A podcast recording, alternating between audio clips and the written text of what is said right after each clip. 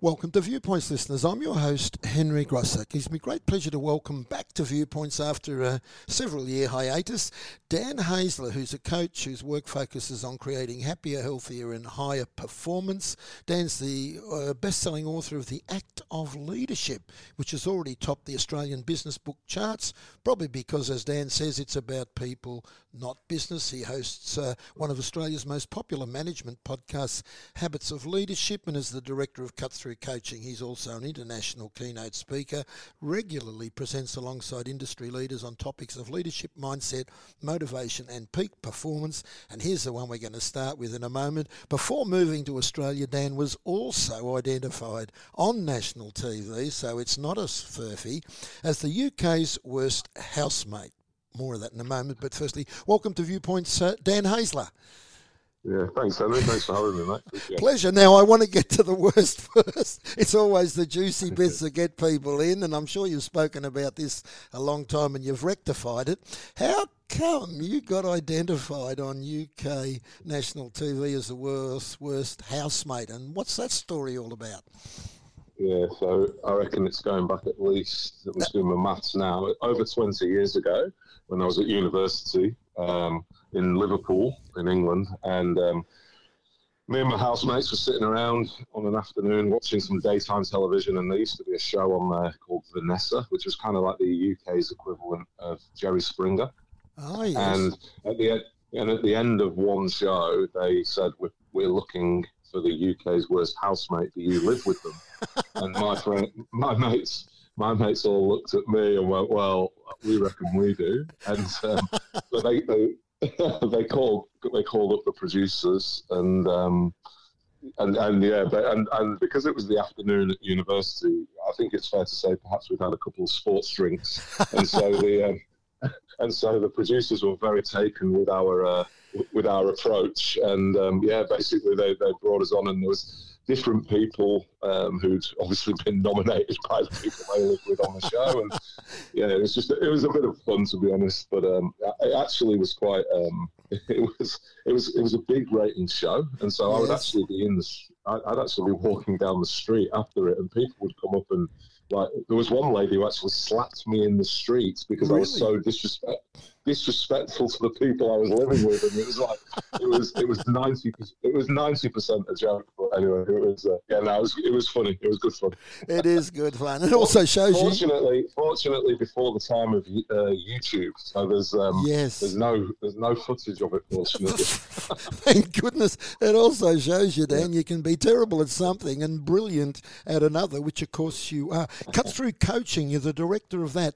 I'm, I'm always fascinated mm. with backstories. Uh, why the title? I think it's a brilliant one. Cut through coaching. The idea yeah. for that title. The idea simply came about because I just think there's so much noise. Um, I think there's so much BS. I think there's so much jargon. Um, there's so many different processes that people, you know, have to mm. adhere to. And and honestly, you know, my my aim is always to try and cut through that. Um, and not just my aim, we've got a team of nine or ten people who are working with us now, and our, our aim is to always just try and get try to establish what the real issue is. So cut through all the noise, cut through all the um, the bureaucracy, cut through all the jargon, um, and just say, hey, you know, we're people, we're a group of people here who are trying to we're trying to do our best for, for whatever purpose that is you know, whatever mm. whatever it is, whether I'm in a, a, a, an education setting, a corporate setting, or a sporting setting, it's like we're all here.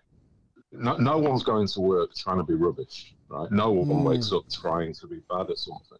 Um, so it's like we're all here trying to get better, um, or, or, trying to do our best. So let's let's get, get to the, the nub of the issue.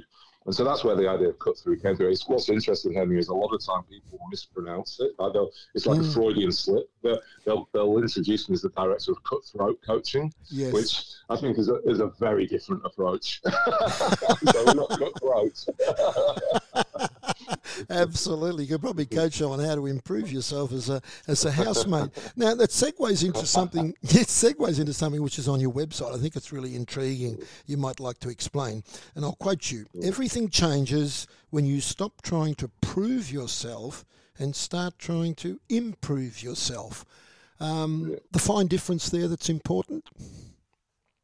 Um, the separation of ego from um, from what you're doing. So the separation of identity from um, what you do. So I found, and this this a lot of this came through my work with athletes, is that so many athletes, because they're typically identified young as being talented and good, and mm. and people seem to value them when they're good, and perhaps they value, the perception is they're valued slightly less if they're not successful, if they're not uh, playing in the first team, if they're not winning.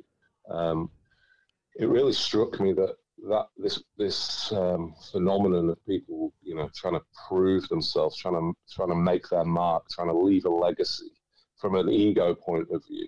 Um, I think it also plays into you know imposter syndrome where people will walk in not feeling capable, and so the um, advice is you got to fake it till you make it. Mm. And I think that's I, I personally I, I recoil at that kind of advice because what we're saying is, so you know that you're struggling. So who are we trying to fool here? You're trying to fool yourself in order to fool others, or are you trying to fool others in order to you know, fool yourself? And if we just accept that every single one of us, and I do mean that, every single one of us on this planet um, has an opportunity to learn, grow, and develop today.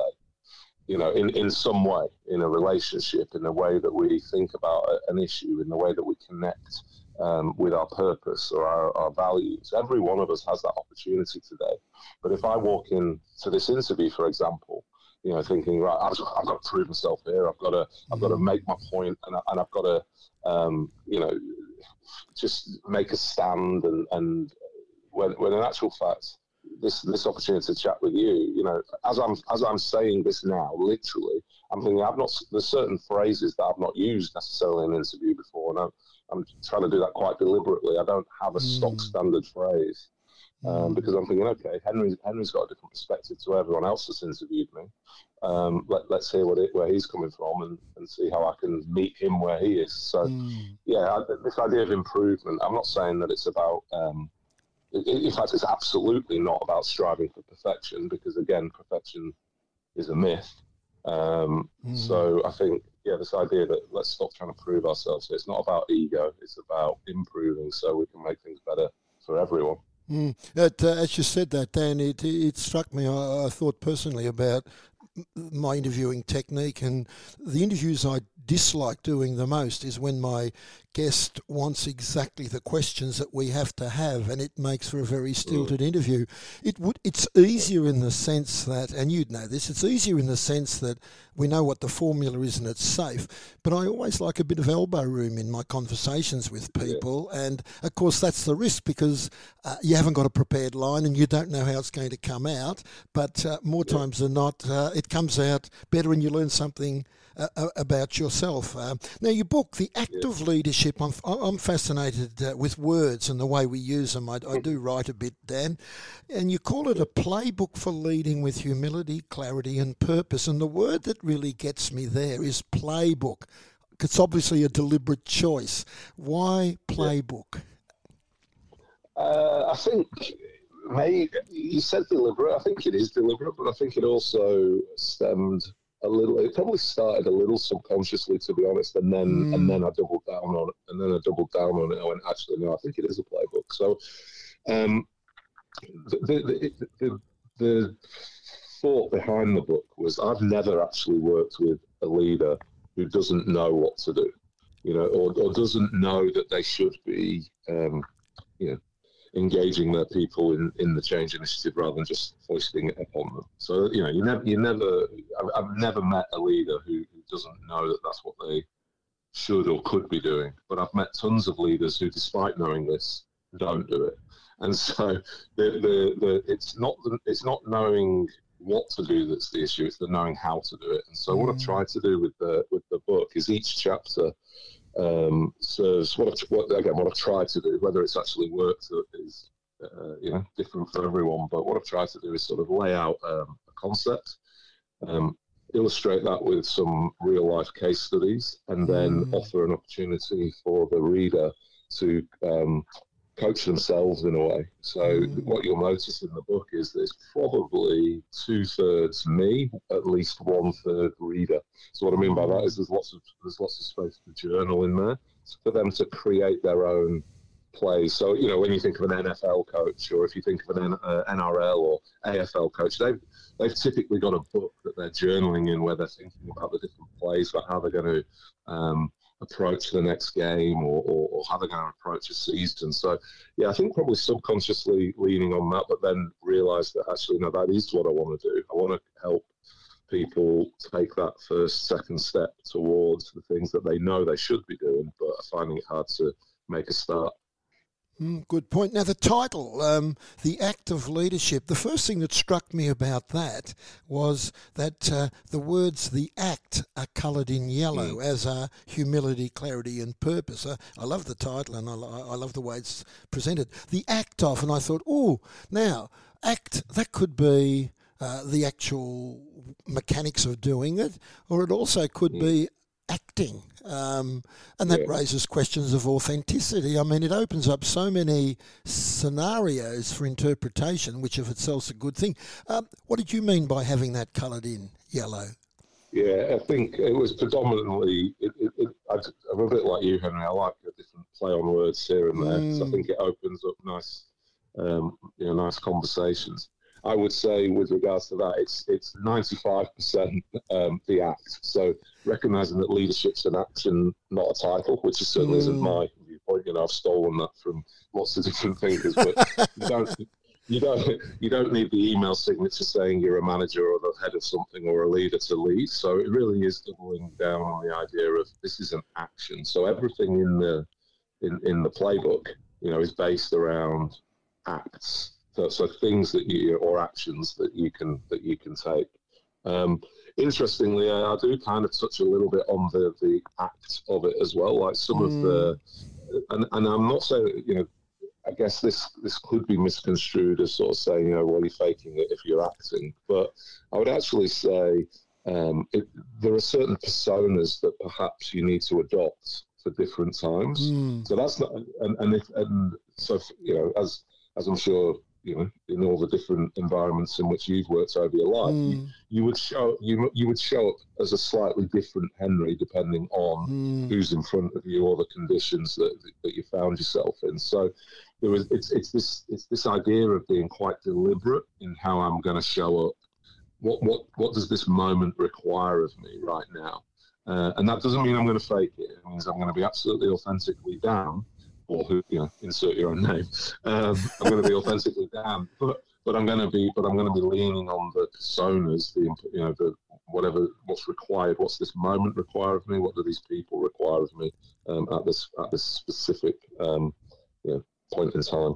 Mm, yeah, it's, it's it's the real balance, and I, I think the book goes uh, goes delves deep into how do you retain your authenticity uh, and your core mm. values and present them in different ways rather than the message of well you've got to fake it. I think I think uh, that's one of the uh, one of the skills of leadership. Now a couple of bits we the book is is such a good practical guide in many ways, um, but a couple of things uh, just as samplers for people who need to reread it again for some reason or want to or haven't got the book yet, I'll just quote a couple of bits. I'm sure you're familiar with them. In its best form, informational power can be used to help and empower people. In its worst, it can be used as a weapon. Could you elaborate mm-hmm. just a tad on that? yeah. I think um, I, I think everyone's had an experience where they know someone's holding out on them you know, they, they know, and, and people even have that kind of look that they might give of, you know, I, I know something you don't know. Yeah. And I think, um, particularly, and you know, this plays out in families, it plays out in, in, in lots of different relationships where there's a, there's a, um, a disparity between um, who, who holds the information. Now, obviously, just to be clear, um, there are you know, I think let's let's think of education in particular. You know, there are certain things that leaders of schools are privy to that teachers aren't. You know, so whether that's um, confidential stuff around students or staff or uh, mm. upcoming um, perhaps it's upcoming changes that they're privy to because they've been at the conference and other teachers haven't been and whatnot. And I think again, this comes to that authenticity piece. It's am I? I always ask um, leaders to consider like the, the the their ability to be as transparent as is appropriate. You know, so be as so share as much as you can. Well, that's it. Basically, share as much as you can, not share as much as you want, because mm. I think mm. that that's that's when we start blurring some lines between okay, am I am I sharing this information for your benefit, or am I only sharing this information because it's actually to hold back on it is to my benefit? And again, this is such a general throwaway kind of line, you know, at the moment because of every every context is different. But I think um, I think if anything, the pandemic has taught us that um, information is key you know, and, and those leaders that can commute can communicate with clarity, you know, can can communicate concisely, um, can be quite direct when you know we don't need to be fluffy trying to read between the mm. lines. Um, and again, you know, if you think about some of the angst that was brought up when people felt that some information was not being shared or some information was mis, you know, misinformation, you know, steering people or whether it was or not. You know, is, is, yep. you know the amount of misinformation that was just doing the rounds on social media.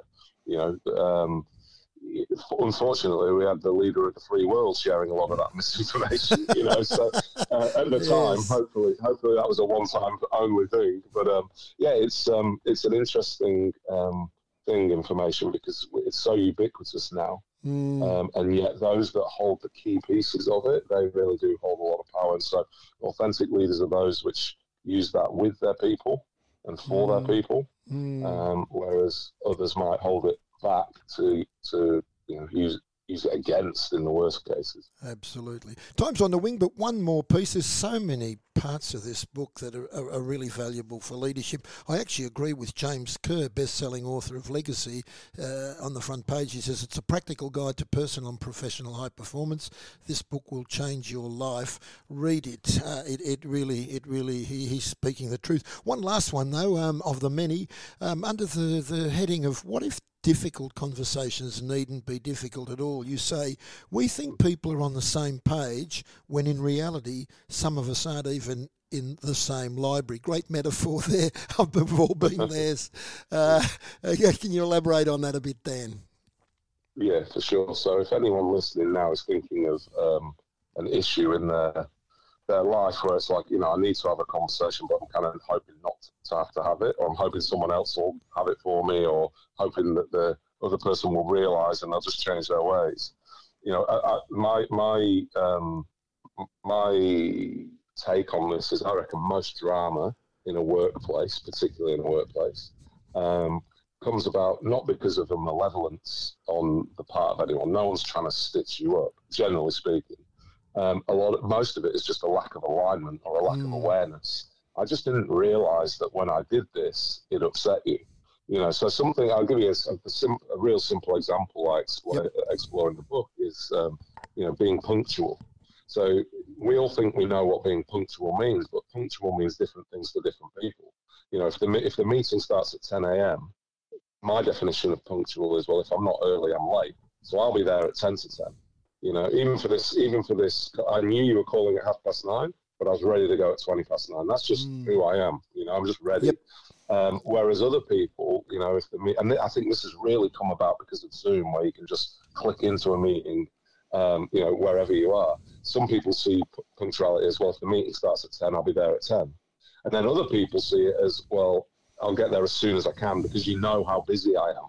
You know, uh, and, and you know I'm on duty or you know I've got on this meeting, so I'll just get there when I can. And then others just rock up whenever they want, so long as they brought coffee or chocolate or biscuits for everyone. Yep. You know, then then they think it'll be sweet. And and the point I'm trying to make is that unless we're clear on what punctual means, if I get if I get cranky with people um, for, for for being on time or being even a fraction of a bit late, but I've not actually spoken to them about what I mean by that, we think we're all on the same page but mm. we're not. Mm. And so getting clear on that. So diffi- most difficult conversations, there was a time when it wasn't difficult to talk about the issue. It's just that we missed it over and over and over again. And so now it's like this big elephant in the room that nobody particularly wants to, to bring up. So in that chapter in particular, yeah, it's all about setting norms and then um, using different techniques to catch catch things in the moment when they're not really that big a deal to talk about. We can just say, "Hey, I've noticed this. Can we just talk about that?" Mm-hmm. You know, mm. as opposed to thinking I've got to sit down over the weekend and plan a difficult conversation. Because my theory goes, if I think I'm going to have a difficult conversation, then I'm going to have a difficult. It's going to be difficult. Whereas if I think, well, you know, I've just got to get clear on a couple of things. I've just got to get aligned here. I've got to have a useful conversation. Then my guess is that it'll go. It'll be more likely to go that way. Mm. We, we tend to get more of what we look for, is my point, Henry. Absolutely, and it's interesting the one on time. I mean, uh, uh, we we don't consider the other people's time is of paramount importance to them, and your sense of time probably isn't. And you covered that one very well. Time's got away from us, Dan, as always. Uh, it, it, it's a pleasure uh, to a have, have, have witnessed you uh, in your presentations, uh, read your book, and have you on, on our program. And I'd I'd like to thank you uh, for that. If people want to get hold of your book or check in on your um, podcast, your management one, yep. Habits of uh, Leadership. How do they do that? Uh, habits of leadership anywhere that you listen to podcasts. Um, you'll find it. Um, Act of Leadership is available. Um, the book is available everywhere. Um, mm-hmm. Bookstores, Amazon. It's on Kindle. It's an audio book as well. If you like my, if you like the tone of my voice, uh, you, can, you, can have me in your, you can have me in your ears for about six hours. Um, but but also my website danhaesler.com um, that, that, you can access everything that I've got there and you know newsletter and different resources that are available. So that's uh, yeah danhaesler.com. Absolutely. Uh, that was Dan Haesler, who's a coach, work focuses on creating happier, healthier, and higher performance. He certainly achieves that, yes. And The Act of Leadership's a great book. Um, I'm not flogging it because uh, I know Dan. It is uh, a, a, really practical guide to that. Uh, and we thank Dan for his time.